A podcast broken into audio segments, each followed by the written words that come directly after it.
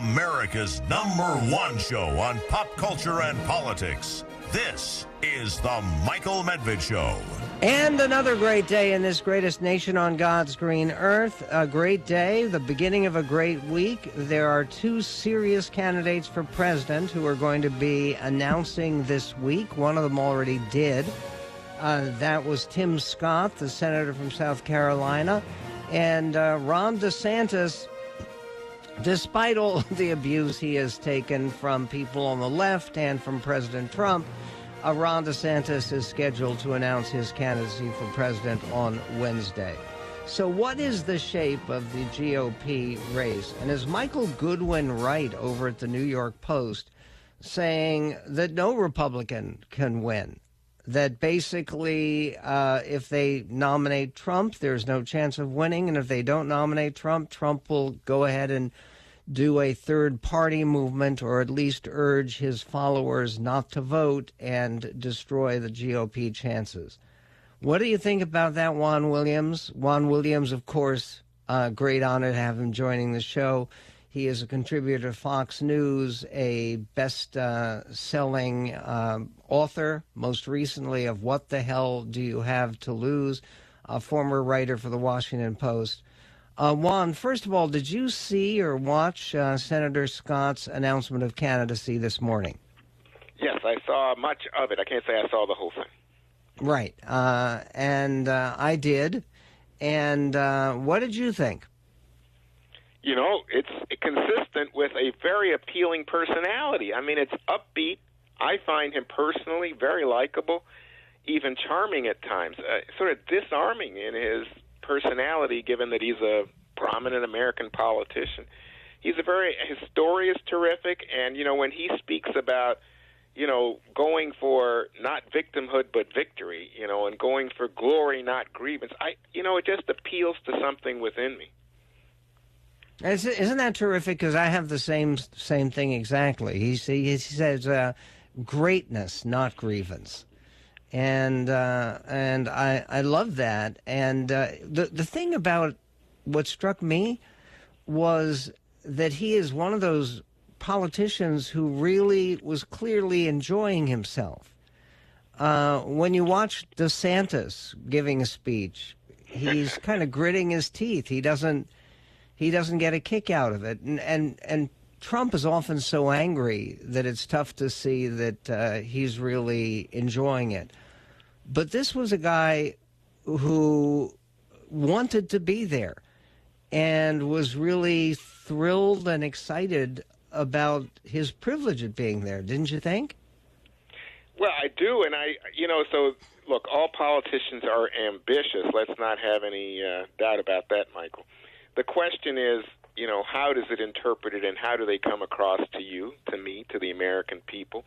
Uh, maybe not you and me in that sense, American people who are not political analysts, who are not engaged 100% of the time in trying to understand our politics.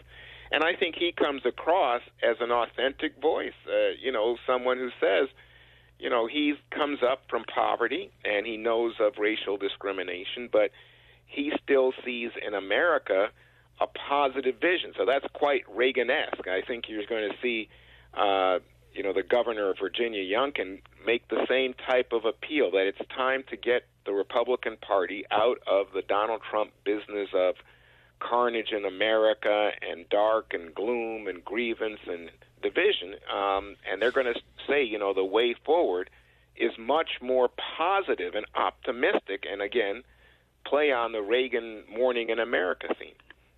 Yeah, or, or the whole idea of the uh, Al Smith, who was uh, the candidate in 1928 for the Republican Party, right before FDR. He was known as the Happy Warrior, and uh, that positivity about politics is something that seems sorely missing in our country. Uh, right now, what do you think if if you were advising Tim Scott? Uh, what do you think is his best way to move the needle and to make a a meaningful challenge uh, uh, to Trump and to DeSantis, the two front runners on the GOP side? Well, I mean, I think all Republicans are struggling to figure out a way to deal with Trump, and they have not.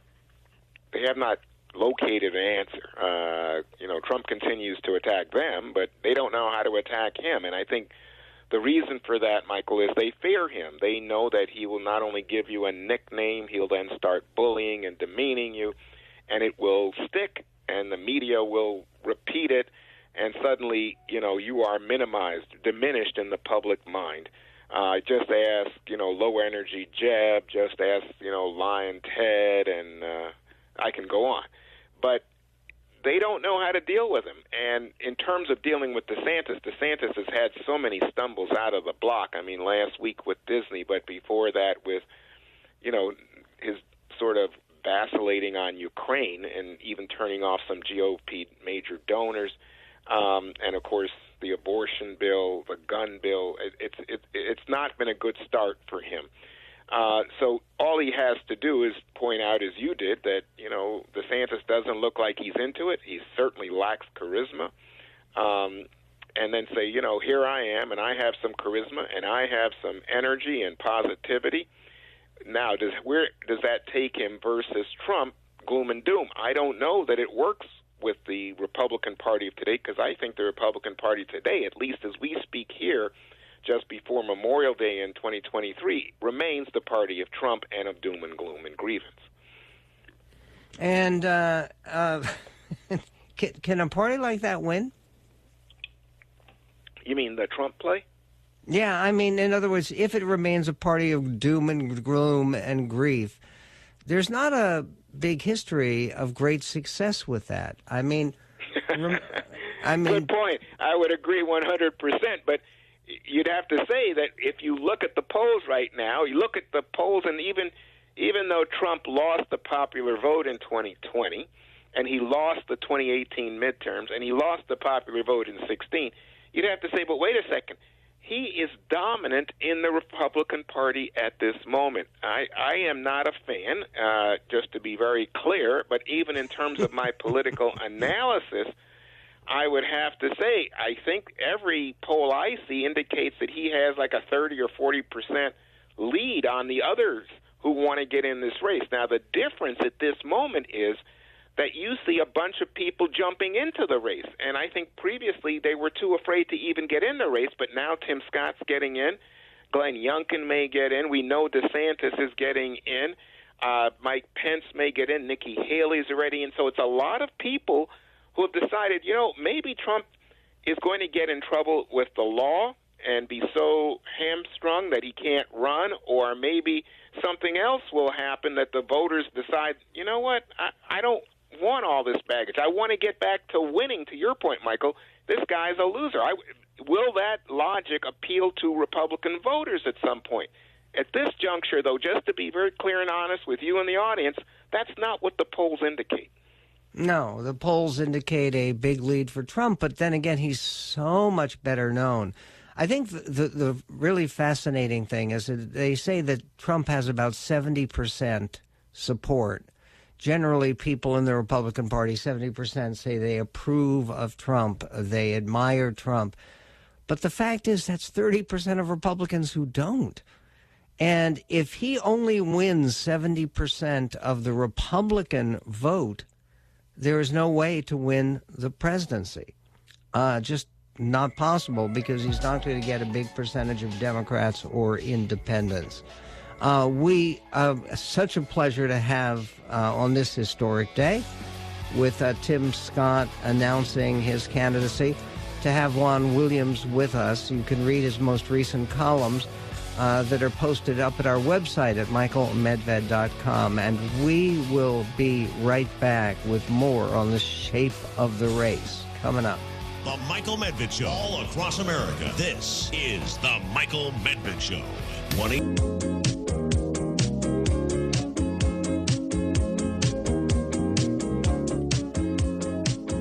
And today, I'm living proof that America is the land of opportunity and not a land of oppression.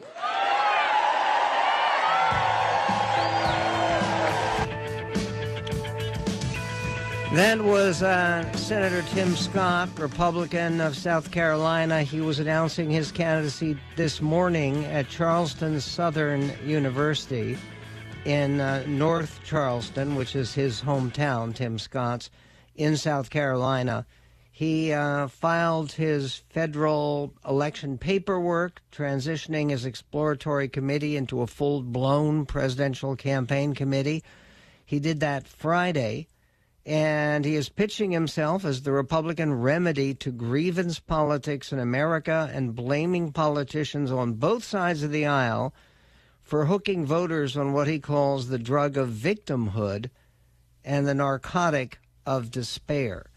And that drug of victimhood and the narcotic of despair fits in perfectly at why both parties, I think, are doing such a terrible job of handling uh, reaching some agreement so that we can raise the debt ceiling and avoid a financial crisis that will cost America literally trillions of dollars in uh, lost wealth. Uh, the uh, the speech that that Tim delivered this morning uh, without visibly following a teleprompter. It, it, didn't seem like it was a read speech, but it was obviously very carefully prepared. Uh, he said, uh, Every single one of us are here because of an American journey where there were obstacles that became opportunities. Nice, appropriate. And he also said, I'm the candidate the far left fears the most. When I cut your taxes, they called me a prop. When I refunded the police, they called me a token. When I pushed back on President Biden, they even called me the N word.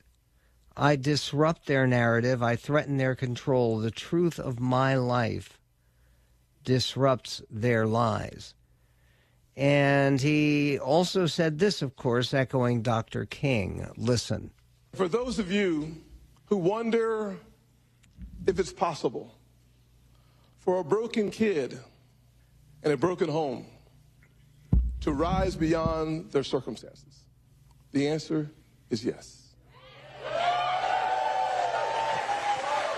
And for those of you who wonder if America is a racist country, take a look at how people come together. All of God's people come together black ones and white ones, the red ones and brown ones, working together.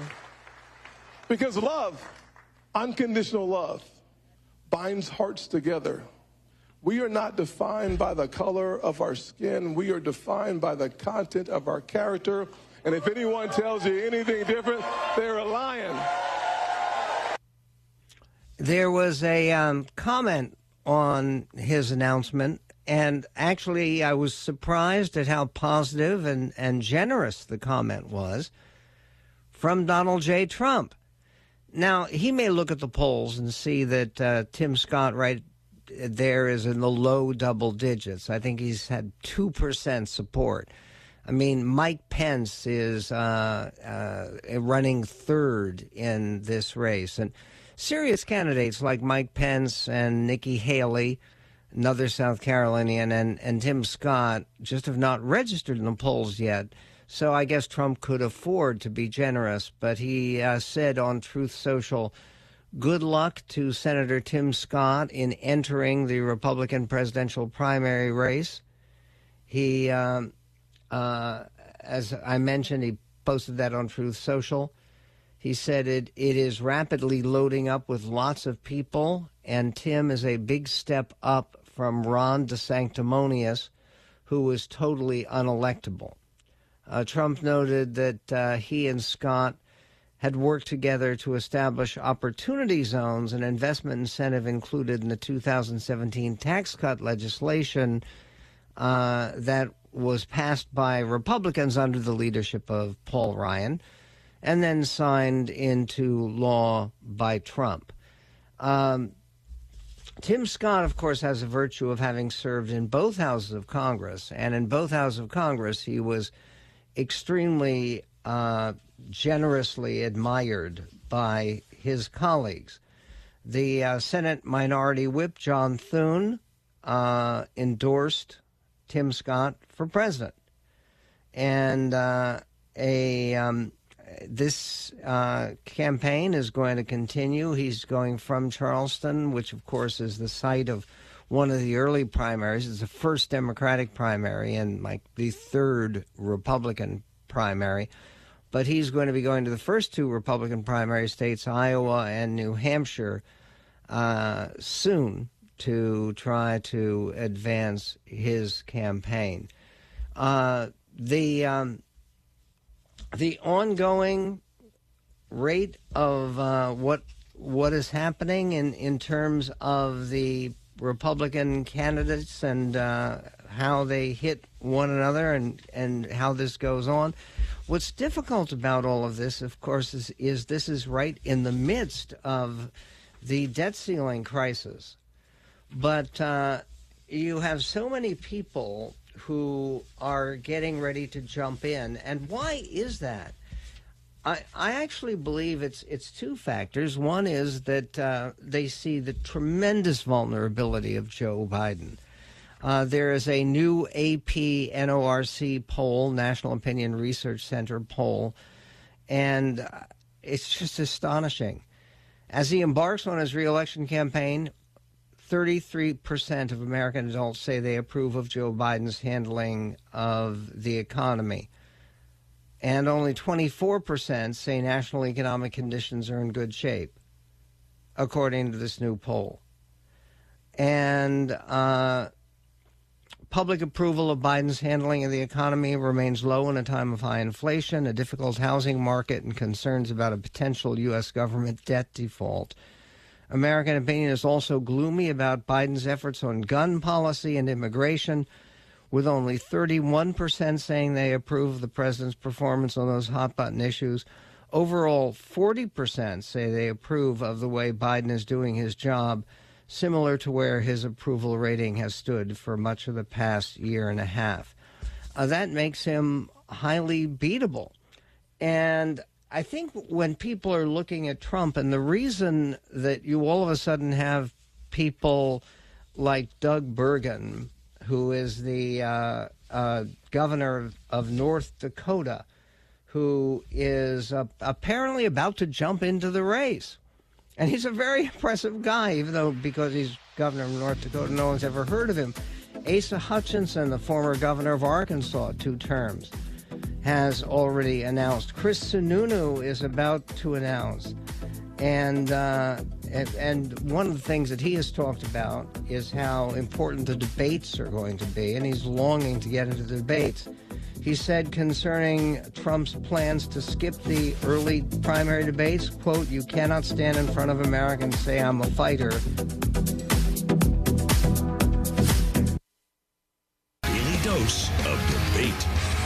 The Michael Medved Show. And no, I don't think that the NAACP is going to be successful in preventing tourists from visiting Florida.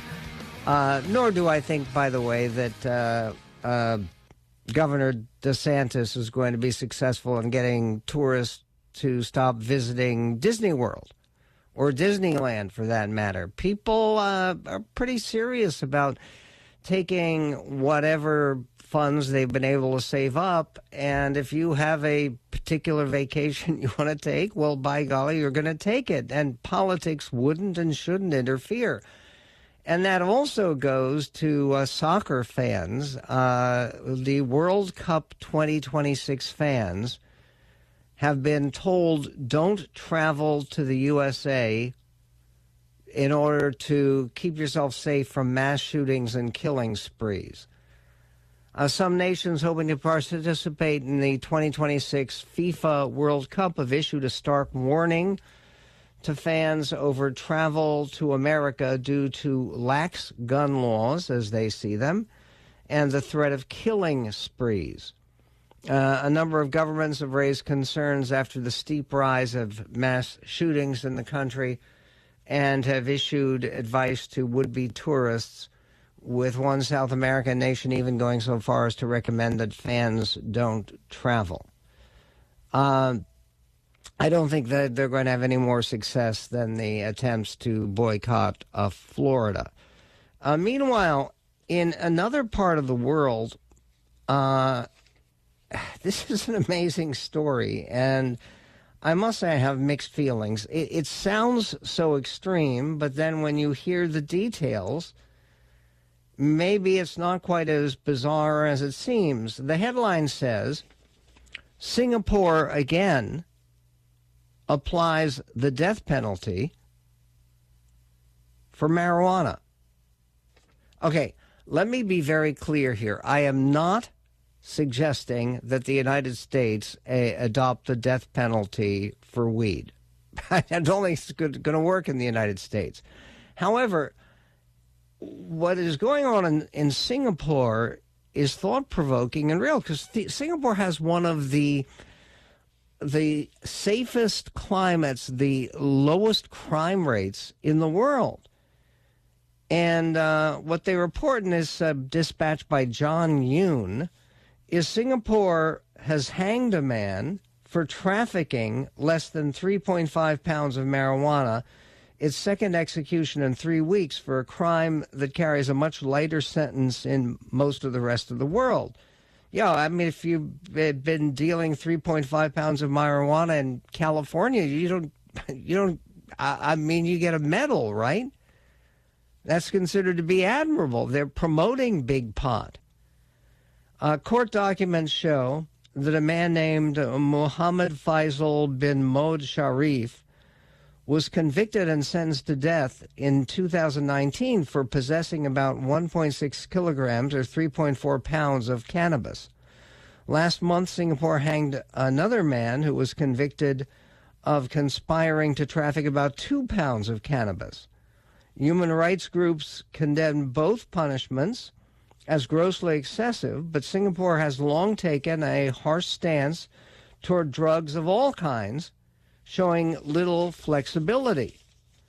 Uh, since 1975, the country has mandated the death penalty for people convicted of drug, drug trafficking.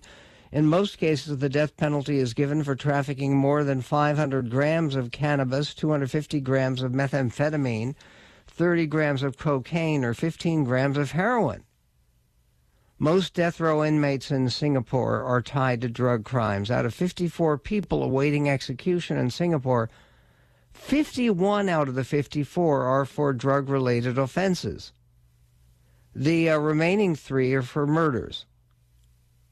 Last year, Singapore executed 11 people for drug related crimes. Only five other countries did so China, Iran, North Korea, Saudi Arabia, and Vietnam. Death sentences linked to drug offenses in Singapore have prompted protests by human rights groups in 2021. Protesters urged the country to halt the execution of a man convicted of smuggling heroin, arguing he should be spared because he had a mental disability. He was executed in April 2022. The argument to abolish the death penalty for drug crimes has gained no traction in Singapore. Uh, no, the public is still largely pro death penalty, uh, a human rights activist said, uh, adding that the opposition to is hesitant to touch the issue. It's too much of a hot potato for them. In other words, one of the things that uh, we clearly need to deal with in the United States is being serious about the consequences of um, of of drugs and the heavy trade in drugs and the hundred thousand people a year who die of fentanyl overdoses. Uh, do you believe that if we had more serious penalties for trading, for dealing in fentanyl, and would imprison people, take the death penalty away for a moment, but just um, say life imprisonment for a very, very dangerous, devastating drug. And for people who are major dealers in it, Uh, would that uh, help to reduce the level of fentanyl distribution? Well, yeah. Uh, it seems to me fairly obvious. And this brings up uh, the sweet smell of no success. You've heard of the sweet smell of success. There's the sweet smell of no success. And um, uh, there's a piece by Edward Rothstein in the Wall Street Journal. It says failure is definitely an option. It can even be a requirement, at least at the exhibition space in Brooklyn's Industry City. Here you can see surviving examples of more than 150 failed products or descriptions and videos. Some are so bizarre a hollow golf club, which was designed for male urination between swings, or so outlandish a rigid plastic rejuvenating mask studded with electrodes that they never had a chance. Some might have been plausible if only they had made economic sense. How about Howard Hughes' airplane designed to carry heavy World War II weaponry made out of birch and mocked as the spruce goose? We see a photograph of the one plane that was completed way too late in 1947, costing about $250 million in today's dollars. Such are the offerings at the Museum of Failure. We need to do a listener tour, which is really a, a world traveling exhibition that began in Helsingborg, Sweden. Its ever expanding terrain embraces monumental icons like RMS Titanic, the Ford Edsel, and New Coke. But it also offers more creepy examples, as the museum puts it, like Mattel's mid 1970s version of Barbie's younger sister, Skipper. When you raise her arm, her breasts grow. I'm not sure how that works anatomically. The museum is the creation of Samuel West, a Swedish clinical psychologist, of course, and a consultant in innovation. Uh, its uh, original 1917, 2017, pardon me, bricks and mortar home closed, but that led to the touring show, which uh, ultimately failed to fail in uh, Vienna, Amsterdam, Jeddah, London, Copenhagen, Milan, Seoul, Paris, and Los Angeles. It seems to be just as unsuccessful at failing in Brooklyn. Its stay has been extended to June 18. Uh, I'm sure there are some people out there who would love to see the Museum of Failure. Uh, I don't know if it includes politicians, but of course there are a number of people to uh, to, to nominate. Uh, what happens? Uh, well, what happens?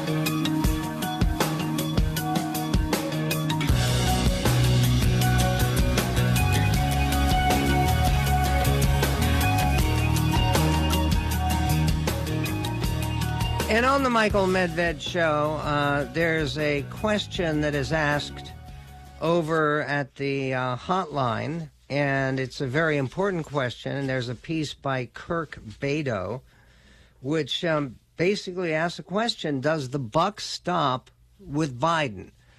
That, of course, is a reference to a famous uh, sign that Harry Truman had on his desk when he was president of the United States, starting in 1945, and it just said "The buck stops here."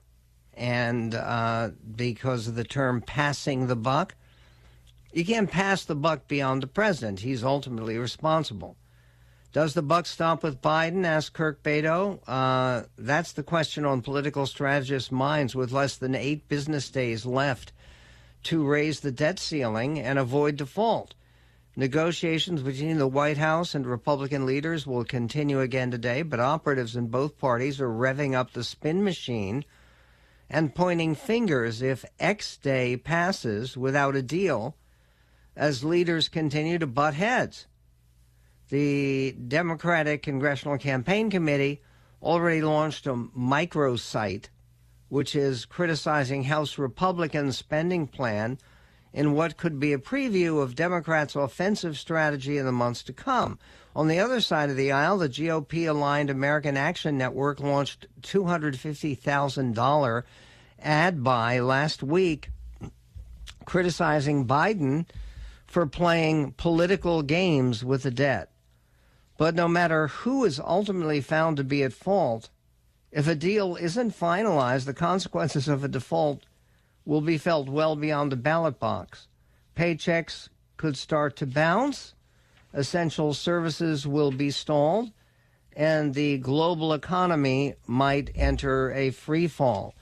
A part of uh, what they talk about over at the Washington Post is uh, so many countries have uh, basically invested in American treasuries and in dollars as the basis for the whole economic system in the world.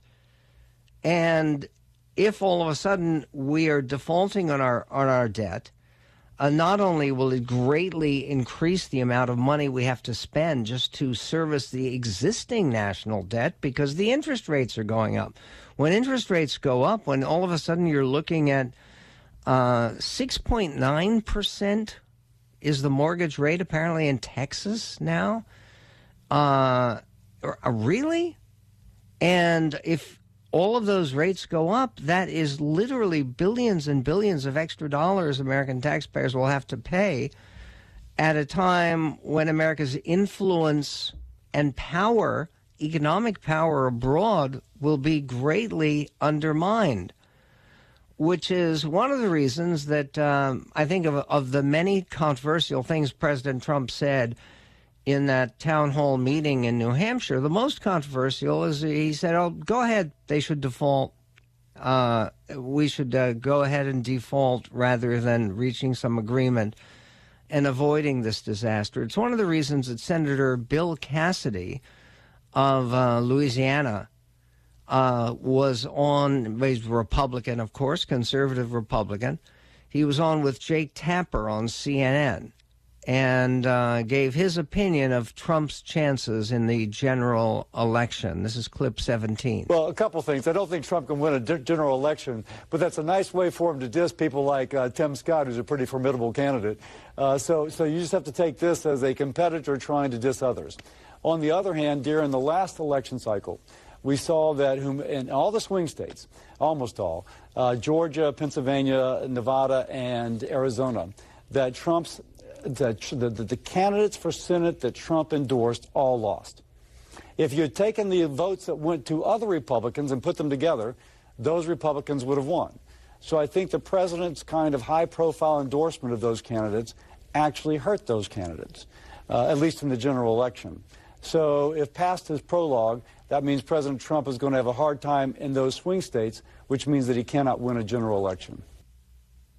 And uh, again, the uh, if you have to look at the swing states that will decide the fate of this election because Trump carried nearly all of them in 2016, narrowly, but he did. He he carried Michigan and Wisconsin and Pennsylvania and Arizona and Georgia, and that was fine. Now all those states he lost this last time, so how does it go back? Uh, Ron DeSantis commented on Trump while he was up in New Hampshire. And uh, here is what Ron DeSantis had to say. Uh, listen, clip 20. It's easy to be a front runner. It's easy to go out and take positions that are really popular at the time. It's harder to dig in and really cut against the grain. Not going to be easy, uh, but I honestly believe that uh, that we have an opportunity to right the ship uh, and to get this whole country going. Okay, and uh, we do need to get this whole country going, and it's it's so much more important than uh, than some of the I don't know minor political squabbles about nothing. Uh, because what's at stake now, the uh, Washington Post piece, they quote uh, an associate professor of finance at Brandeis University named uh, Daniel Bergstresser, saying that if we have a default, it would erode global confidence in our political system. Because part of our standing in the world is based on international confidence that our political system is basically functional. And if we can't pay our bills, this would show our system isn't. Uh, the economists fear that a, a, default by the United States would dramatically increase, increase the ranks of the countries drowning in debt, like Sri Lanka and Pakistan, with a potential rise in protests and global geopolitical instability. The Federal Reserve's push to raise interest rates over the past year to curb inflation has already eroded the value of U.S. bond holdings for many nations. And according uh, to the Council on Foreign Relations, more than half of the nation's foreign currency reserves are held in U.S. dollars, roughly three times as much as any other country. And if all of a sudden the dollar is weak, uh, what's at stake? Well, what's at stake is disaster. And disaster for an economic system that is celebrated in a new movie and a spectacularly satisfying new movie about uh, two subjects that may not interest you, but you'll like the film anyway.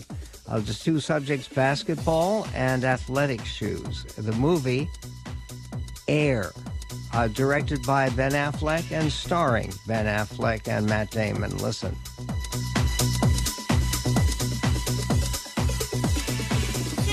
Now it's time for Medved's Entertainment Minute. Matt Damon and Ben Affleck co star in the absorbing true story from 1984 about an upstart athletic shoe company that manages to beat the odds and change the world. It's called Air, now available for streaming on Amazon Prime. I need the greatest basketball shoe that's ever been made.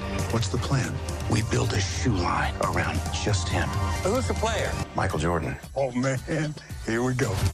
Yeah, and you'll want to go along for the ride because this intensely watchable, brilliantly acted movie, which also includes outstanding performances, can connect even with people who don't think they care about footwear or basketball. Ben Affleck also does a brilliant job as director, though Matt Damon's often tormented performance as the driving force behind Air Jordans makes for the emotional center of the movie. Rated R for language, three stars for Air, which takes takes flight. And on the Michael Medved show, talking about uh, taking flight or lighter than air, uh, one of the heaviest questions people can confront is Does God exist? Now, it used to be that more than 90% of Americans would say a definite yes, they believed in God. There's now a, a new poll publicized in The Hill that says only half of Americans say God definitely exists. So, what is happening and what does it mean? And what are the factors that have driven so many people to abandon even private faith? We will get to that next time. Also, Salon has a uh, headline that says the ambitious Republican plot to take it all down. Anybody really believe that the Republican Party is organized, united enough to plot anything together? We'll talk about it. And uh, what happens when Target decides to hire a transgendered Satanist to design their Pride merchandise? We'll talk about that and Whoopi Goldberg insulting Tim Scott as having Clarence Thomas syndrome. What does that mean? We'll figure it all out next time in this greatest nation on God's green earth.